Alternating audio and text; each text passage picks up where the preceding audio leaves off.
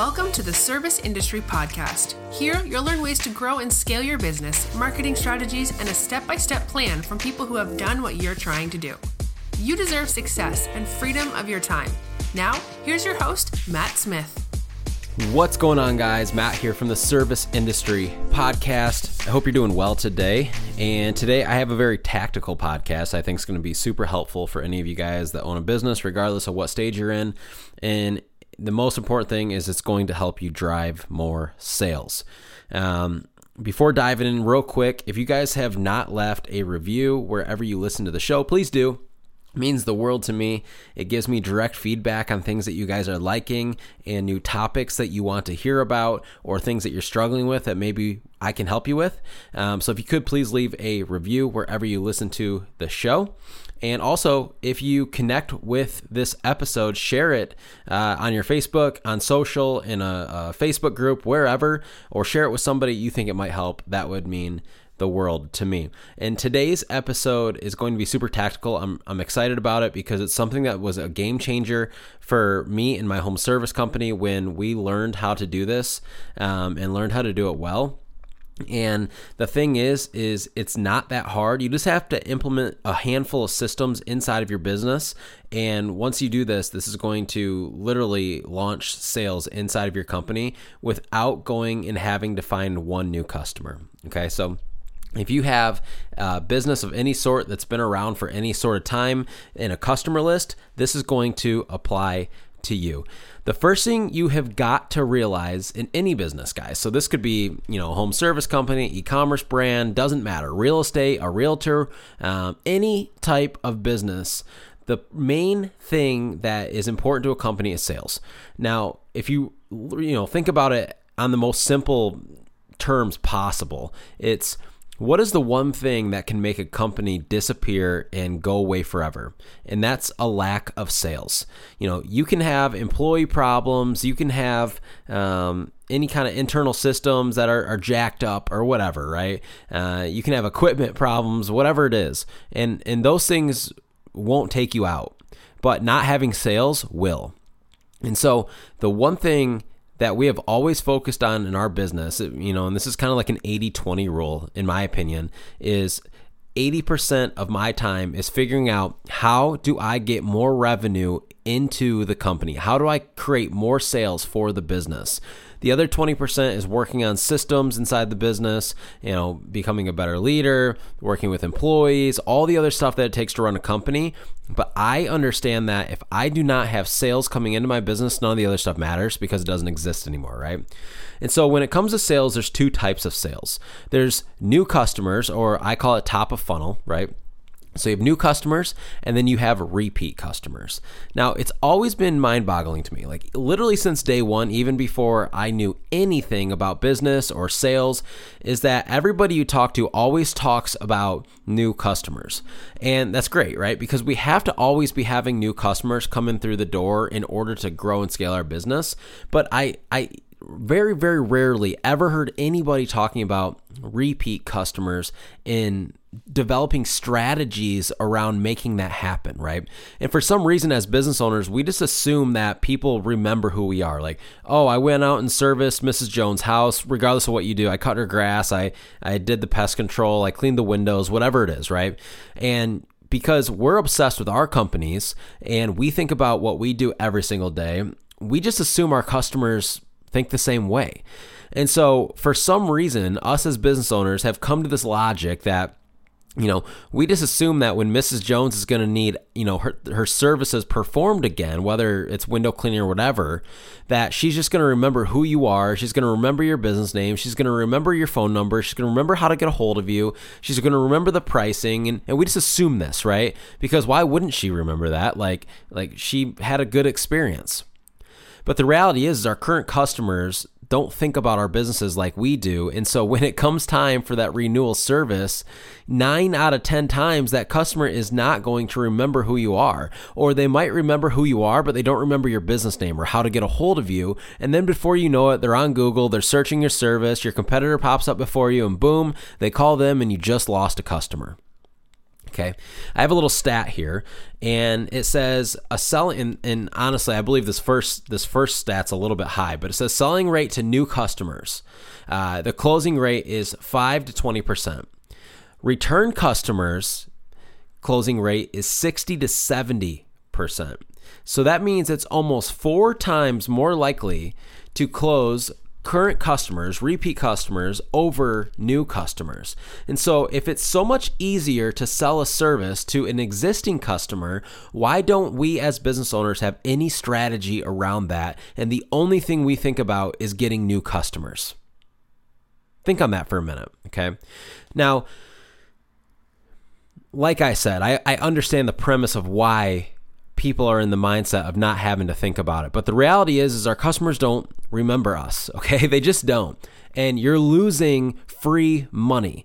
And I'm going to go into a little story here in a few about how free the money actually is, especially when you begin to build that customer list and you have 500, 1,000, 5,000, 10,000 customers in that customer list. You've at this point built a list that can keep your business afloat through hard times without having to spend a ton of money on front end marketing. Okay. Now, the first thing that you have to do, and this is like this is one thing that that I can't understand why businesses don't do, but you have to get a CRM system in place. Whether it's the customer factor, Housecall Pro, whatever CRM you want to use, I don't care. It's got to do these these basic things. The first thing it needs to do is take all of your customers' information at the most basic form. Name, address, phone number, email. And you need all of those, okay? We want to get your customers set up on an email list. We want to get them set up on an SMS list. We want to make sure that the CRM has a spot where you can have pictures of the house. You can have a spot where you have all of your pricing. Maybe it's a photo of the estimate sheet. Maybe it's a, a PDF of the estimate sheet, whatever it is. You want to be able to go into this customer's account and literally be able to know every single thing about them. You can put the name of their dog. You can put the name of their kids. That way, when you, you follow up with this customer down the road to go sell them on new service, you know, you have all the stuff in place and it's like you don't skip a beat and it's going to make that customer wowed. So, at minimum, go get a CRM that can do this. The second thing your CRM needs to do at a very simple form is all of your scheduling. So, you need to be able to open your app on your phone or on your computer every day and know exactly what your schedule looks like, what homes are being serviced, what crews are going where. Uh, maybe you're an owner operator. I don't care. You still need this and you still need to have a schedule on your CRM. And then this is going to make the customer experience much, much better. So before I dive into all this other stuff, all this other stuff does not work if you don't have a CRM. Go spend the $50, $100 a month, whatever it is on this and do it from day one. Don't go, well, this feels stupid because I don't have a lot of customers. No, no, no. It's stupid if you're not doing it because it's harder to implement these things later. Trust me. We've implemented systems in our business that should have been implemented from day one, like in year three, and it was painful. Very, very painful. And so go do this today, even if you're by yourself with no employees, you're super slow, you're brand new, get a CRM, make it a priority. I'm going to give you our rundown of what we have done to really drive uh, new business from current customers okay? So not new new customers. This is new business from current customers. Now these could be sales that are a repeat service. Maybe it's a window cleaning that people need done twice a year. We are taking charge and letting this customer know that, hey, it's time for new service and we're signing that customer up for a second window cleaning of the year. Um, it might be a new service we offer, like air duct cleaning. So we might be calling all of our customers and letting them know that we have this new air duct cleaning service that they need and signing them up for air duct cleaning service because they already trust us, right? And so this is the rundown I want you guys to think about and get a pen and paper out, or if you're driving, go back on this later and write this down. It's simple, okay? We're gonna make this very, very simple. The thing that we used to do was this layout right here. First, phone calls twice a year. Once in the very early spring, and by early spring I mean like before our trucks are on the road, okay? This was one of our core strategies to get our customers signed up and to get our schedule full early, early in the year because people aren't necessarily looking for exterior cleaning services here in Michigan in March when it's still, shoot, it could be 20 degrees one day, it could be 65 degrees the next day, but we're taking charge by calling our customer list early, early spring and getting them signed up for late March and early April appointments. Okay. This has been a strategy of ours forever. And we do this uh, every single year. It is a, a thing that it's non-debatable. This is what happens. This is how we launch our season and it's free money. We hop on the phones. We call the entire customer list okay? Period. You're doing that once in the spring and then we do it again once in the fall now, for us in November, gutter cleaning is a massive push.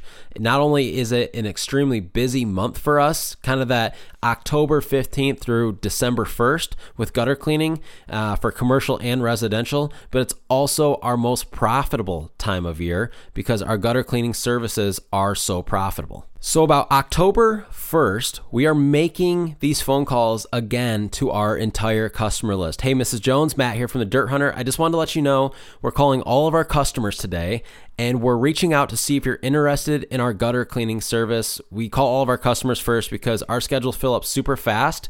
So, we're booking for the month of November right now. And I was just curious if you wanted to get on the schedule before it fills up. That way, we can make sure your gutters are cleaned going into winter. That's our script right there. Like I just did that off the top of my head, and that's all we say. We're not pushy, we're not salesy. We're just reminding the customer that hey, we have gutter cleaning season coming up. Your gutters need to be cleaned before winter. That way you don't have any water damage or anything leaking into your basement. Would you like to get ahead of the schedule, right? A month a month before and get onto our schedule. That way we can get you, you know, ready and get your home serviced. Boom. Easy, easy flipping phone call and our close rates on those are massive. Okay. So we do that twice a year once in the spring, once in the fall. The second thing we do is emails. You should be emailing two to four times a month. Now, people always get hung up on this. Well, what do I do for emails? You know, I don't want to I don't want to try to sell people on every email. You don't have to. I suggest you try to sell on at least one email a month, but Get people to know you. Emails is a super soft touch that if people aren't interested, they'll just delete. Like the thing you have to understand and and it's a little bit easier for me now because I come from an e-commerce background as well where you know, our company sends emails 3 to 4 times a week, right? And we're almost always selling. And so emailing 2 to 4 times a month is like laughable to me. And the reality is is you have to understand is people are used to getting bombarded with emails every single day. Now you're saying, "Well, yeah, but emails don't work." No, no, no, no. They do work. And this is another strategy that we use in order to drive sales. Emails are massive all time of year, but especially in your busy seasons because you can you can develop email copy around the services that you want to push. And it's a very powerful way to get in touch with your customer on their terms. They can open your email on their terms. They can read it and respond to you on their terms. And not only that, even if they just open it and they skim it and it's just kind of a blink and then it's gone, you're staying top of mind. This is another way to get your name, your logo, your business, your message out to your customers. If you are not doing email marketing, you are losing money right? There's a lot of platforms out there uh, that do email marketing and it's free. Um, we use a program called Klaviyo. It's something I'm super familiar with and I can help you with if you're interested. Uh, just email me at info at serviceindustrycoach.com and I can kind of go into details and help you guys get started on this. Um, so we email two to four times a month especially around busy seasons, you can do emails about community events, about you know a new featured employee, employee of the month, um, new services offered, promotions, anything, guys. Get creative and and really you know start to send emails even at minimum once a month, and I guarantee you you're going to see sales drive. Okay. The next thing is SMS. Um, there's SMS programs out there. Uh, we use something called Postscript. And SMS is a great way to follow up with a phone call. Now, I'll be honest with you, phone calls still crush, right? But you have seen a decline on calling a customer list now versus five years ago. And that's because Verizon and all these carriers have come out with all these new things where they can detect spam or, you know, people don't answer numbers they don't know as much anymore and all that kind of stuff. Um, you'll be surprised that, that sometimes, you know, customers will have your number saved in their phone or whatever, but SMS is a great follow up to phone call. You should be sending these text messages the same time you're making your spring and fall calls. And it can be the same message. And and you just send these out And like again, this is a nice soft touch. People can respond if they want to. They can read it when they want to. They don't have to answer the, the call while they're in a meeting. And it's just another way to get your name in front of you. SMS will crush for you. Trust me. The other thing that you can do is a voicemail bomb. Uh, Josh Latimer has a program. I think it's called Voicemail Bomb actually. And there's multiple other ones out there. Um, but you can leave hidden voicemails where the person's phone literally doesn't ring, and you leave a voicemail just doing the same script that I just did. Mrs. Jones, Matt here from the Dirt Hunter. Hey, it's uh it's June 15th and I have it here on my personal schedule to call you today because you're exactly six months out from your last cleaning, which means you're due for your windows to be cleaned again. Give me a call back, and I want to get you on the schedule and get your windows cleaned. That way, they're good going into fall. Boom, done, right? So you guys can see how this kind of compounds. You're doing phone calls, you're doing emails, you're doing text messages. And the last thing you need to be doing is sending postcards on a quarterly basis. So, four times a year. You should be doing this around holidays. You should be doing this in certain times a year where it makes sense. Okay. You can easily send a Christmas card. You can send an Easter card, a spring cleaning card, uh, you know, for us, a fall gutter cleaning postcard. And these are postcards that are designed and tailored to go out to current customers. These are not postcards that are built, you know, like we would for for selling new people that don't know who we are. These are personal touch postcards to customers. When these customers hold these and read these, they're going to know that hey, this is the company that serviced my home before. The copy in the postcard is going to make it very personal and it's just going to be a simple follow-up postcard saying, "Hey, give us a call. You're past due. It's time to get on our schedule." Guys, when you do these four things, all you got to implement is two calls a year. Okay? Two to four emails a month, even one a month to start. Two texts a year, which are at the same times as your phone calls, and four postcards a year. Okay, you you can literally schedule this out in one day. You could get all of your postcards designed up front and have it scheduled out for the year, and you're done. And your whole follow up for your, your customer marketing is in place, right? Now, this doesn't include other little things like thank you letters after you finish a job. What are little touches that you can add to your customer experience to make it wow, right? Like you guys think that doing a good job is enough. I'm here to tell you it's not because the customer expects that. When they're hiring a professional to clean their windows, to put on a new roof, whatever it is, they expect the job to be done well. That's why they're hiring a professional. So you need to go above and beyond to make yourself stick out from your competition. Send them a handwritten thank you card. Mrs. Jones, I just wanted to say thank you for your business. Our small business depends on customers like you, and we look forward to servicing your home again in the future. You know, Matt Smith. Boom. Put that in the mail. A handwritten note, especially in today's world, goes a long way. Most people aren't even getting thank you emails, but when you send a handwritten thank you note, that's massive. Review request. Not only is this great for you, but customers that love you want to give you good reviews because they know it helps you. And the key thing is is to make sure that that customer knows, "Hey Mrs. Jones, could you do me a massive massive favor?" One of the main ways that we get business or new business at least is through 5-star reviews. And if you were pleased with today's service, would you mind just going to this link right here and leaving us a five star review? It really, really helps us drive new business, which is, you know, helping us hire more employees from the community and just growing our small business in general. It would mean the world to me. When people know that leaving a review is actually going to help you, they will be much, much more apt to do it. Okay. So make sure your customer knows that when they leave a review, it's going to massively help your business. The last thing that you can do is a follow up phone call after the service was done. This is really good, especially if you have employees, because you can call Mrs. Jones. Hey, Mrs. Jones, Matt here from the Dirt Hunter.